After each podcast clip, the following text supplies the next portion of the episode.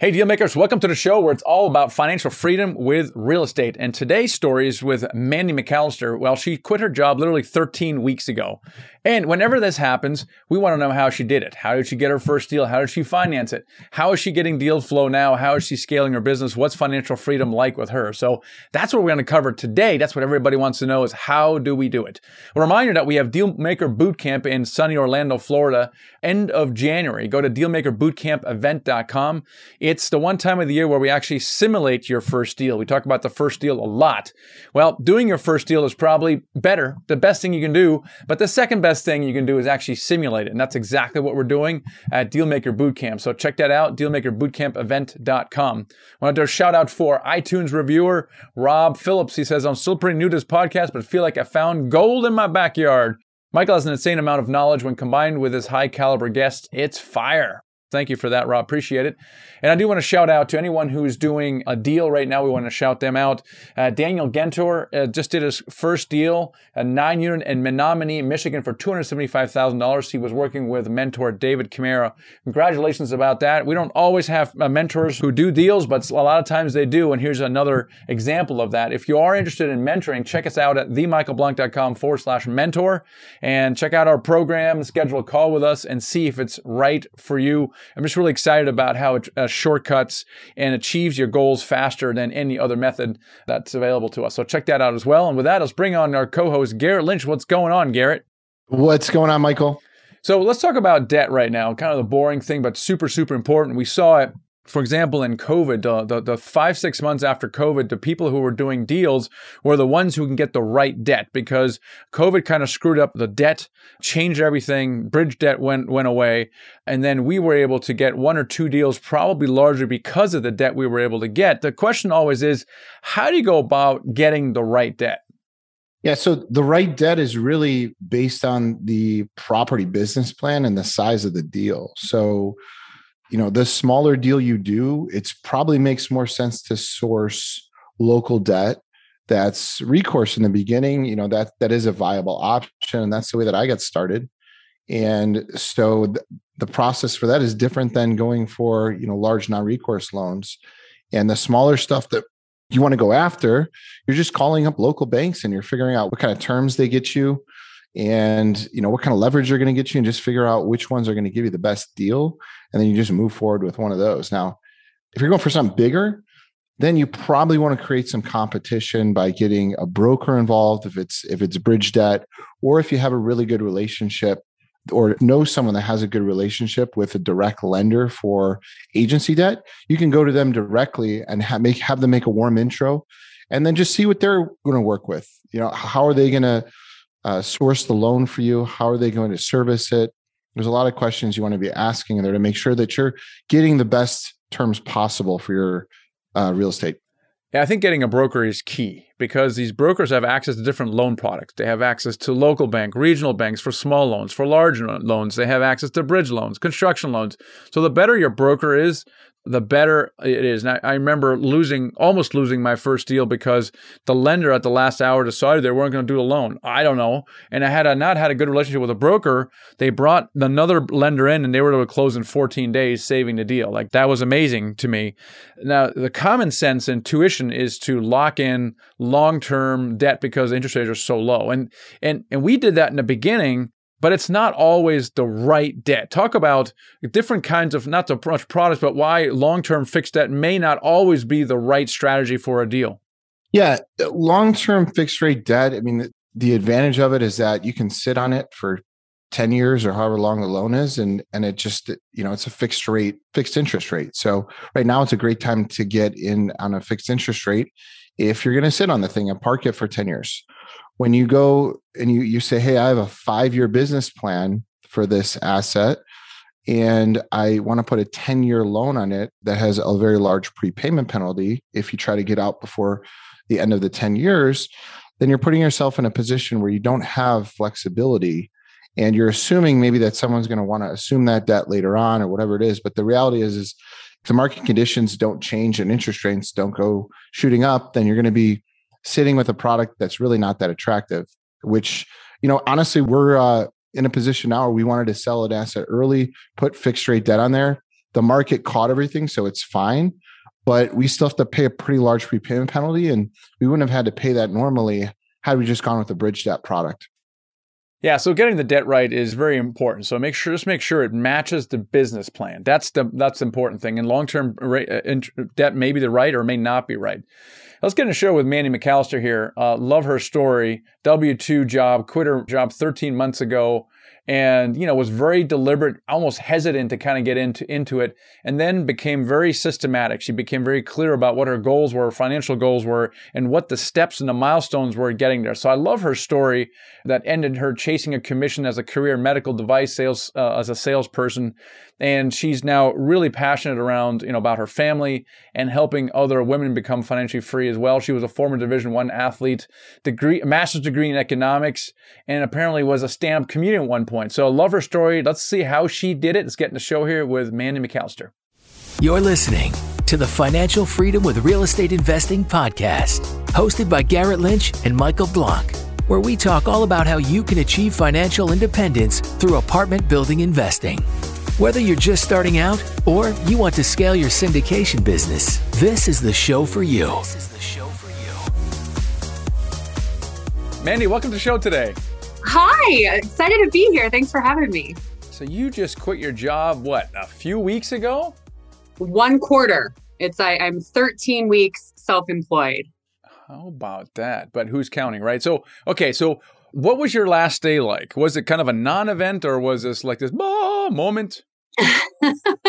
I gave them about six months. I gave my old job about six months uh, leeway in order to to backfill my position. Medical device sales, it's uh, it's a pretty specified type of a role that they have to get the right fit for.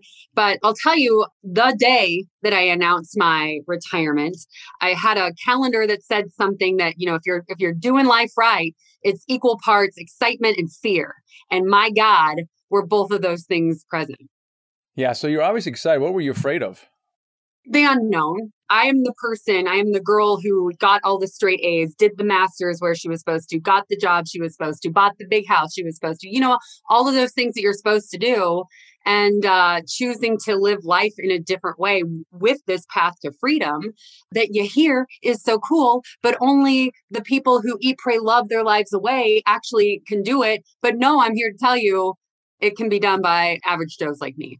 Yeah, that's pretty cool. Let's rewind the clock a little bit. At what point did you start thinking about some kind of exit strategy, right? You're like you're sitting there going, you know what, I can't see myself doing this for the next whatever X years. What was going on at the time? And then how did you start thinking about real estate? So actually, I was 19 years old on a porch in college in a in Macon, Georgia, as a matter of fact, that a friend was telling me that her dad bought the house that we were standing on the porch of, and that she rented the rooms out to our friends. And I thought, and you get to keep that money. That is the best idea I've ever heard, right? So that's when the the seed was planted to, you know, must be real estate investor, but I didn't like get really serious about it until my son was born in 2016. So the month before my son was born, I bought a fourplex to be his college fund, basically thinking I'll pay it off in 15 years, put a new loan on it, and that'll be his dollars for school. And you know what? I didn't die after I did that four unit, even though I was so friggin' scared of it. And I had a thousand dollars cash flow almost. So once I kind of realized like this is the path I want to go down, the minute I figured out exactly how much money I'd need in order to leave my job, in that instance, it took me, call it 12 months to be able to, to hit that number to leave. It's interesting. This exercise is so powerful because it makes it real, right? People always like, "Oh, I want to, I want to quit my job. I want to be financially free." But what exactly does that mean? Not, not in the you know figurative, whatever, metaphysical way, but actually, literally, like financial. And I've also seen people do the opposite where they're fixated on a dollar amount and their motivation is super, super weak. But in this particular case, your motivation is super strong, but having a specific figure makes it real because you can kind of work backwards from there. You already had a, a quad producing a thousand dollars a month. You're doing some quick math. I need X amount of dollars. I need like four of these, five of these. Exactly. Well, I, I one thing I say a lot is the more truth you put to any problem, the easier it is to solve that problem right? So if you just put the truth to it to how many dollars do I need and it, understanding fully that there's different levels of financial freedom. Like if I can pay my mortgage from my personal residence and feed my kid, that's there's a level of freedom there. You know, really replacing my income, that's another level of freedom. Belonging to a jet membership that I one day intend to belong to, that's another level of freedom. You if I'm only thinking about the jet, when I'm, you know, not bringing in anything, that's too big a leap. You got to, you know, next right step yourself into what it is that you're doing. So I love that you talk about the different levels of financial freedom, Mandy. That's I think that's so powerful because I don't think everybody thinks that way. I think they're like, well, I'm financially free and whatever that meaning is to them, that's what it is. So I'm just curious going into that a little bit, what does that mean for you? There's a woman who's part of a group that I've, I've helped form, Aspiring Women Achieving More, that kind of helped me crystallize this that killing it means a bazillion different things. If your choice in life is that I want to own two short term rentals and then live off the $1,500 they throw off a month, you are free by definition. Whatever your definition of killing it is, and you get more out of that, out of life, you are doing it for me personally, I know what I need to run my house and do the type of travel I want to do and have the impact on people's lives that I want to have. So for me, it was replacing, you know, my cost of living plus a 25% buffer. I made a little calculator out of that that it's just a math problem, guys. The more truth you put to it, the easier it is to address. Yeah, so you got into this, this quad, right? And you're like, I need a few of these. The problem at one point becomes financing, getting the money for it, not so much from the lender per se, but you know the equity. And you have some money, and that's great. But then at one point you run out of money. How did you, in your mind, reconcile? Hey, this is a great way. I can do another four of these, five of these. And you're like, ah, at one point I'm going to run out of money. How did you kind of convince yourself that this was still a viable strategy? You know, I've kind of played in the small multi space, the four to 50 unit for the bulk of my investing time.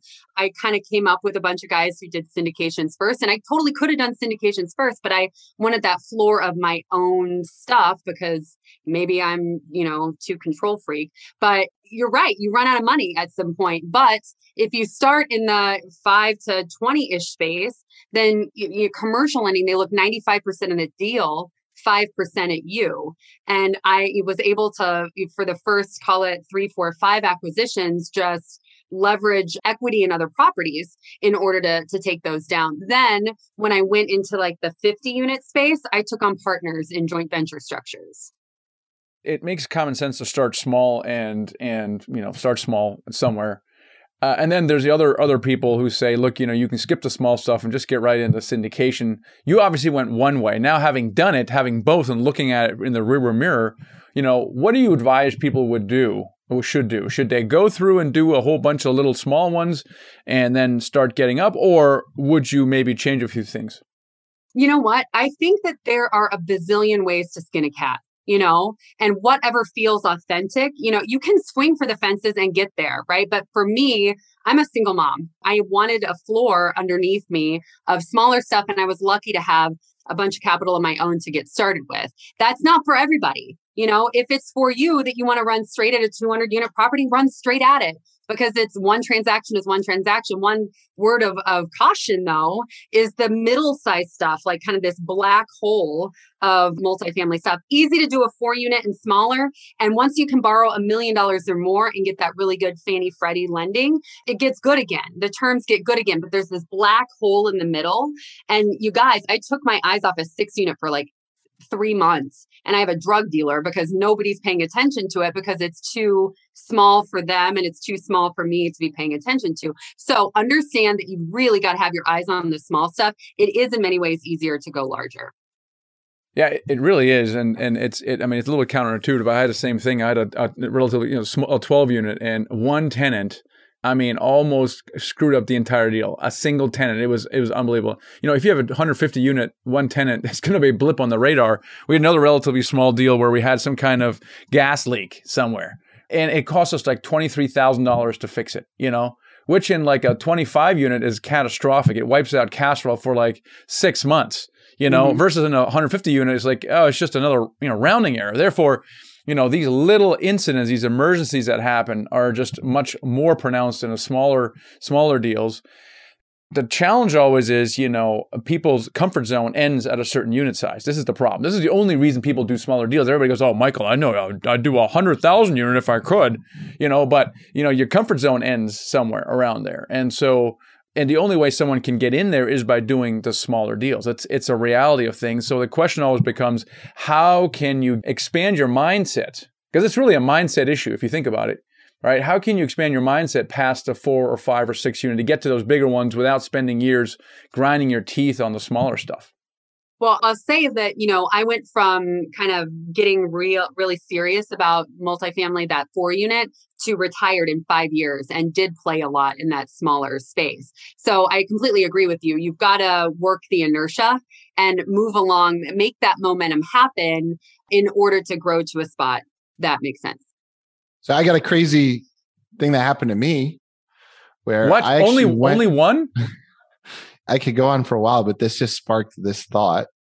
I went from having 3,400 apartments to having 18 apartments that I owned 100% outright. So I had syndication 3,400 down to 18. And it was interesting because when I got into that 18 unit, for me, it was a whole lot harder than a lot of the bigger deals. But I started to pay attention to like the little nuances inside, like, oh, if I do this to the laundry machine, like I advertise our laundry machines, they use more. Like I put a brick in the toilets, I save on water, like stuff like that. I started to pay attention to a lot of the little things because every single dollar was mine. So I think there is some power in that that side of it as well where it's like hey if you have your own you know maybe one of your own properties on the side or or you start in that space you'll get some of those skills where you can look at it and be like oh i know i know and then you use that for the bigger stuff but that said my thermostat had already been set up at a certain level right so i couldn't go back down to that and just stay stay at that size so i think there is really something to say about when you once you start thinking into that big space and getting there, you you have an appetite for that over and over again. Mandy, you're in what level are you kind of playing in now? This past week, a group and I in a syndication just uh, closed on 104 units in Louisville.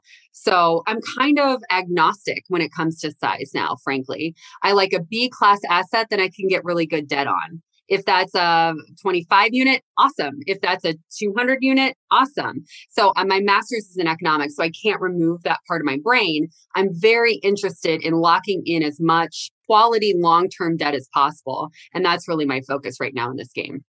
Talk about partnering, right? Because that's that's how you got into the larger larger ones, and that's really the only way you can expand your your unit size, right? Because like I said, you can you have your money, that's great, but at one point you're gonna you're gonna run out. So the only way to get into larger deals is by leveraging other people's money, whether it's a syndication where you have you know passive investors, or whether it's a partnership, so you have three or four investors. How did you discover partnership, and what did that look like early on? So my first joint venture partnership was roughly a year ago. So it was right at the, I mean, in the middle of COVID, like September ish of 2020. Uh, we closed on a 53 unit. It was me and two other guys. So the way that we approached it was I was a little bit more active along with this other little bit more active investor. The third guy brought the bulk of the capital. It had a lot of earmarks like a syndication that the more active guys even though all of us are active and we make sure that everybody makes decisions because we are not a syndication, we took an acquisition fee. We take a, uh, an asset management fee because we're down there every other week. So, what I'll say is what matters in terms of this size growth to me was that it meant way more cash flow. My eyes have always been on the cash flow, even more so than the, the number of doors. But in terms of partnership, I've, I've really messed up with partnerships as well. And now I really knowing that person that you're going to be married to long term matters in a really, really big way. Especially because our business plan and in a joint venture, it's way easier to have a business plan that's 15 plus years when in a syndication you want to exit in three five seven years in that time frame so you got to be on the same page with that partner you got to know you can trust them and whatever it takes for you to have that level of trust as of this recording, we have 490 reviews on iTunes. So I appreciate everyone who has given this a review. But I want to get to 600. Get twice as many reviews that we have as episodes. We have about 300 episodes, and I'd love to get to 600. And I need your help. Okay, so we're launching a bit of a challenge here for you. Here's how it works. First, make sure you subscribe to the podcast, okay? Use your app, subscribe so you don't miss these episodes that come out every single week. And then leave us an honest review on iTunes. Now, unfortunately, you have to use it through an, an Apple device or you got to download the iTunes app on, on the PC. Really irritating. But if you wouldn't mind, I'd surely appreciate it. Then you text the word contest to 66866, and then we'll just send you a link to enter the drawing. Okay, so when you get the link, click on the link and then follow the instructions in there. You're going to enter your email and enter the drawing. And when you do that, we're going to have 10 general winners. You're going to get our best selling book on Amazon, Financial Freedom with uh, real estate. And we just crossed a thousand reviews mark, so it's awesome. And you get one of these custom Black Freedom t shirts that you can't get anywhere except for this challenge and our live events. And so we're going to give away 10 of those bundles. Then we're going to have three runner up winners. You're going to get the shirt and the Freedom Book. You're also going to get a ticket to our upcoming event, Dealmaker Boot Camp, January 27 and 29 in Orlando. It's super cool. It's a unique experience where you're actually going to do your first deal in one and a half days. That's right. We're simulating your first deal. So if you have not done your first deal, you have to come to Orlando. It's 2,500 bucks. Uh, you can find more about that on Dealmaker Bootcamp event.com or just go to website themichaelblank.com. But if you enter this drawing, you have three chances at winning tickets to that event. Then we're going to have two grand prize winners. So you're going to get the shirt, the book, the ticket, and you're going to get access to our Dealmaker certification, which is our online course with a 12 month experience. So that gets you a lot closer to doing your first deal. It is our, it is the online course that we have with our Dealmaker Mastermind community for a year to get you connected and into your first deal. It's a $3,000 value. So you're going to get about $5,500 worth of value in that grand prize. So again, text the word contest to 66866 and get leave us an honest review on iTunes. We look forward to seeing it there. So I like that a lot. And um, you did also mention that long term debt was a part of your strategy.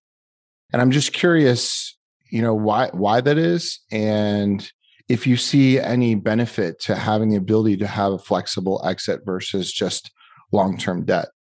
I think the way that I approach long term debt is kind of the ultimate flexibility in a way, or at least for how I choose to look at it. So, for instance, the 53 unit, we put a 15 year Fannie loan on it with eight years of interest only. We were cash flowing through our, our noses, and it's assumable at a 3.4% uh, rate.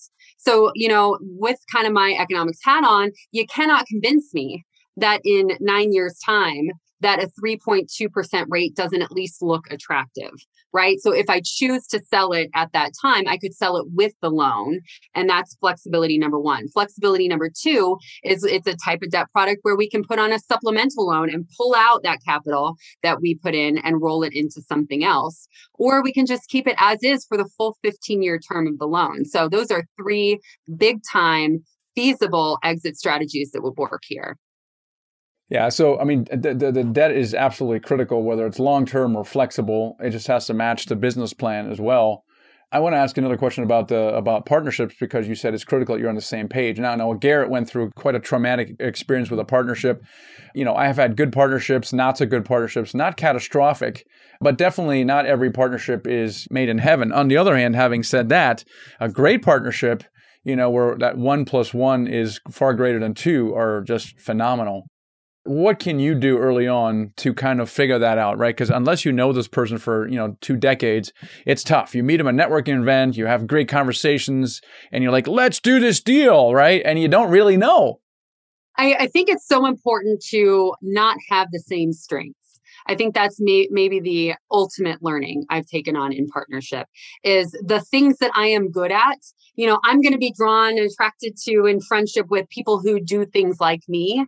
That is not what I need in a partner. I'm not tremendously, I, I mean, I, I love a big picture. I love projections. I love a big plan and to, you know, plunge into that, you know, optimism, but I need someone to poke holes. I need someone with a ton of details. So if you haven't read Rocket Fuel, this is incredible to help you figure out are you a visionary? Are you an integrator? And then if you're one or the other, you got to find your foil because that is how power comes to be when you find and partner with your foil. How do you guys split up your responsibilities? So I think there's personality types, but there's also responsibilities. Do you guys share all the responsibilities? Do you guys uh, have certain responsibilities that you that you're accountable for? On acquisition, it's pretty, you know, cut and dry but we, we do end up sharing a lot of stuff. We share we share a lot of the same responsibilities because to have two sets of eyes on things. In a, a, joint venture situation it's not as divide and conquer as a syndication is because it's you know it's kind of both of our baby you know what i mean? But there are very clear lines of delineation uh, I look through our books and compare what our actuals were versus our projections. That's one of my roles. One of his roles is to uh, visit the property on an every other week basis, things like that, deal with the, the lending. Yeah, I, I found partnerships that work really well is where roles are very clearly delineated. So one's doing this, like you said, the other is doing that. There's not really yes. Are you involved in everything? Yes, but the accountability is really very very limited. The boundaries are very well defined. So I love that. What are you doing now to kind of ensure deal flow? Because it's always an issue. It's been an issue for five years or maybe even longer. Deal flow is always an issue. You know, what are you guys doing to ensure a consistent deal flow? Well, interestingly, I, I, actually, so I run a meetup out of Chicago and you end up having a ton of conversations with people who are hungry and young and interested in looking for properties. And, um, you know, there are some circumstances where we have a couple of folks looking specifically in markets for us, and they're kind of doing the first pass of underwriting for us, circling back and saying, okay, I think this one meets criteria. So that instead of looking at everything that hits our desk, because you, you got to look at everything, you got to kiss a lot of frogs, you know? So instead of looking at 200 different properties, being the one going through all the numbers, we got a couple of people who we're going to bring into that joint venture structure should we, you know, find something that works based off of their efforts. So when you're finding you're looking for deals, you, you run a meetup, so that helps. You're you're based in the Midwest? Yep, Chicagoland.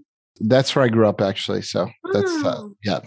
But knowing Chicago and knowing pretty well, you, you have to seek outside of that market uh, because there's not a lot of multifamily there, right? Or, or, not. We started there, but we we bought a lot of D class stuff because of just the types of product that exists in general. And so when you're searching for these deals, what is kind of like your minimum deal size that you you look in other markets for? Because uh, and then when you do that, you try to build around it, or how does that work exactly with your setup? Yeah, so I am actively selling everything I own in Illinois. So getting the heck out of that, we are not to be trusted, in my opinion, with the way we run a state.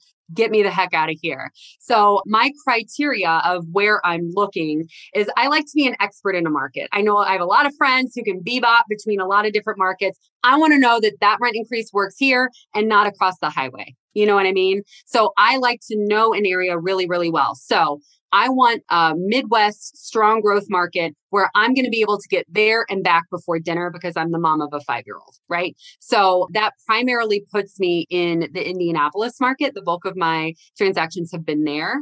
And I'll be honest, I love a 50 ish unit deal because anything that I can buy at 1.3 or more, I can get that really good long term Fannie or Freddie non recourse debt on and buy with a couple of partners and sit on it for cash flow for the long term. So, you know, I see a lot of people looking in Texas and in the Southeast. Everybody is competing there. Everybody is competing in 150 plus, right? So if I'm going to enter a beauty pageant, I'm not going to enter Miss America where everybody is the best of the best. I'm going to enter the one where, you know, somebody's got a lazy eye, you know, where I have a real chance of winning what I'm looking for. So I'm going to target the stuff that not everybody's targeting.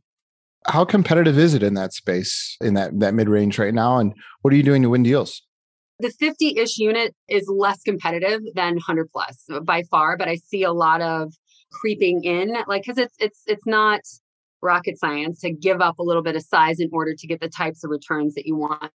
But the type of investing that I do, guys, like I need one real good deal a year, maybe two. I don't need to be syndicating a deal every single month to reach my goals. That is not where I'm at in my life. So right now, I just closed up that 104 unit and I'm I'm looking for something to get in on. So it's not happening a lot because I only need a couple a year. yeah, I love that this is what I love about this business. You can do as little or as much as you want, honestly. I mean, you get this financial freedom number, whatever that number was you're talking about before, and you're like, I'm done. This is great. I don't need any more. You know, meanwhile, we're talking about how we get the 10,000 units. And I remember having a discussion with my mastermind, and one guy had like 850 units. He's making like, you know, $30,000 a month, you know, because he's had them for a little while. And he goes, You guys are all idiots. Why would I want 10,000 units? you know, like, and, we're all like, yeah, good point. Why do we want 10,000? Why do we want all this complexity? But this is what I love, right? I mean, you can do as much or as little as you as you want. But on the other hand, it, it doesn't really take a lot of time. Once you stabilize a property, you're like, oh, I'm bored. I think I, I'm just going to do another one, right? right. it's it's not like you're you're messing up your life balance by buying more buildings. That's absolutely true. But I, I will say too that that life balance thing, like you get a chance to do. Like I coached high school volleyball you know like i i didn't need to be on the prowl for a deal because i set up my life so that i have cash flow enough coming in to live the type of life that i want to live right i don't need to be a hunter anymore like i was as a sales rep i get to live my life by design yeah, I love that. Talk about your consideration for actually quitting your job because I see a spectrum of, of people who literally, as soon as they're like, read a good book on multifamily, they quit their job, right? Before the first, that's amazing. They burn the boats. I wouldn't recommend it, but I have a lot of respect for it. And then there's others who hold, hold on probably a year or two longer than they probably should. For you, when did you decide was the right time? Did you, were you, did you pull the trigger a little sooner or did you maybe wait a little longer? I would say COVID was a tremendous gift for me because I was probably at a place that I could have quit for at least a call it a year.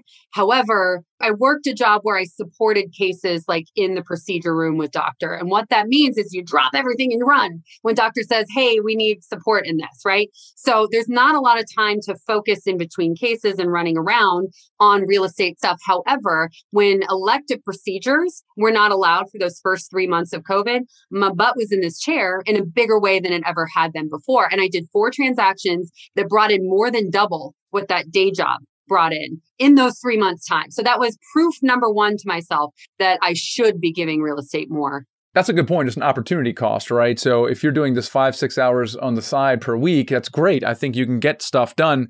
But also, as, as evidence by what you're saying, if you have the ability to focus more like 20 hours a week, it's lights out. It's a totally different experience.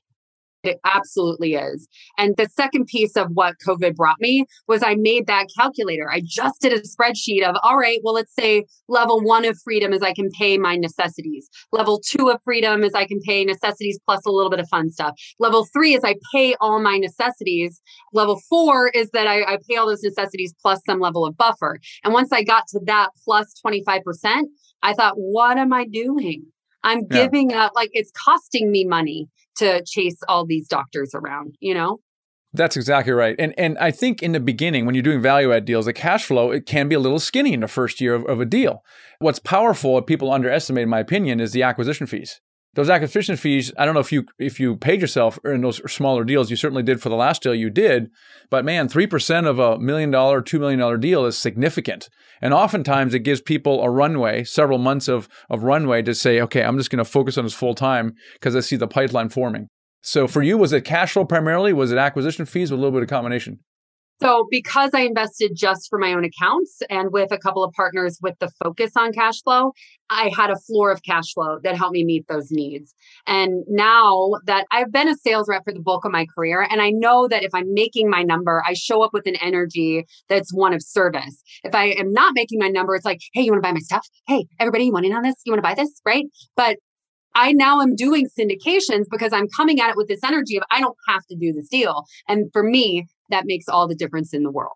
So now that you've quit your job, you have options, right? So what are your thoughts? Like, what are you going to do with your financial freedom? You have any any idea yet, or you're just kind of still just you know just basking in the in the in the sunlight here? The afterglow of yeah. uh, uh, retirement or uh, self employment. I want to impact as many lives as possible. I, I started a not for profit for kids sports. I coached volleyball. I run a women's group called Aspiring Women Achieving More. I do want to do deals and I want to help more people who have these golden handcuffs like I did, especially because I think medical device sales has changed so tremendously for lots of reasons, but COVID really exacerbated a lot of that. So, you know, if you are wearing golden handcuffs, there is a different way understand that passive investment, I can help people passively invest in deals now. Seek out cash flow in order to have a different life. Yeah, that's awesome. Mandy, how can people find out more about you, connect with you? Yeah. So my catch all for everything is mandymccallister.com. It's got all my handles for social media, information on my investing arm, Good Fortune Capital, and the Aspiring Women Achieving More group that I founded. That is awesome. It's been great to have you on the show, Mandy. Thanks so much. So good to be here. Thank you, guys. All right, so Mandy followed a very deliberate path, starting small, certainly building on that. There's nothing wrong with that at all. I think, my personal opinion, you can fast track much faster by partnering much sooner and by syndicating. And certainly that's kind of what we teach, encourage everybody to do. But there's nothing wrong in getting into small multi units. Though, having said that, it's very hard to keep buying quads. I mean, once you once you taste it, you're not going back to a quad. Garrett, what you alluded to as well.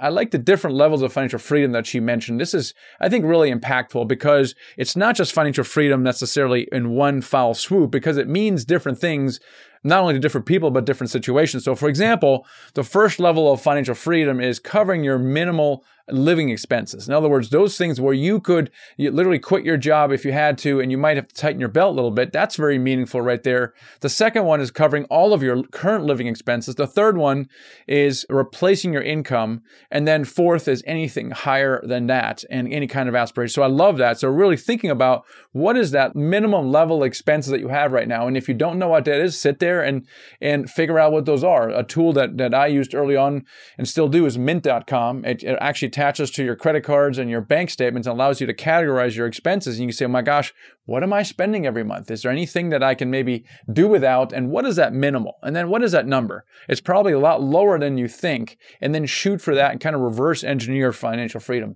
Gary, what stood out for you? I really resonate with that as well because I think people don't back into the numbers enough. Think about that silly recurring gym membership that you never use that just hits your bank account every month and think about how many you may you may actually have out there. I mean, I know I did for a while and I was like, just ah, it's 35 bucks, doesn't make sense for me to to cancel it. All those recurring charges add up to your total fixed amount of expenses that you have every month. And you could probably go in right now and just shave a bunch off, make a bunch of money doing that. Then you take that that number that you have, you're like, okay, this this is my expenses on a monthly basis. And now I just got to cover this up with cash flow and let's back into that. Even if you're not a numbers person, you just need to know enough about numbers to be dangerous. And and that's kind of how I look at everything. Is I need to know enough about this, whatever this part of my business, maybe I'm not an accounting geek or whatever it is, but if I know just enough to be dangerous, that's all I need. And then I can go in and I can outsource the rest and figure out the rest. But I loved how she she had backed into that. And then I really liked how she found partners that offset what her strengths her strengths she offset uh, her weaknesses with their strengths and i think that that's such an important part of finding partners and working with them yeah, exactly right. And unlike single family house investing, you don't really need partners for that. But a multifamily, you really do, right? You're just you're not firing on all cylinders if you're not doing a partnership. And it's because everybody has strengths and things that they love to do and the, the business is opportunity is big enough where you can actually have enough revenue to cover more than one partner. And that's I just love that. Right. So if you love spreadsheets, well shoot, you know, you might be really good at finding deals. If you don't like spreadsheets, but you, you have the gift of gab, you might be really good at raising capital.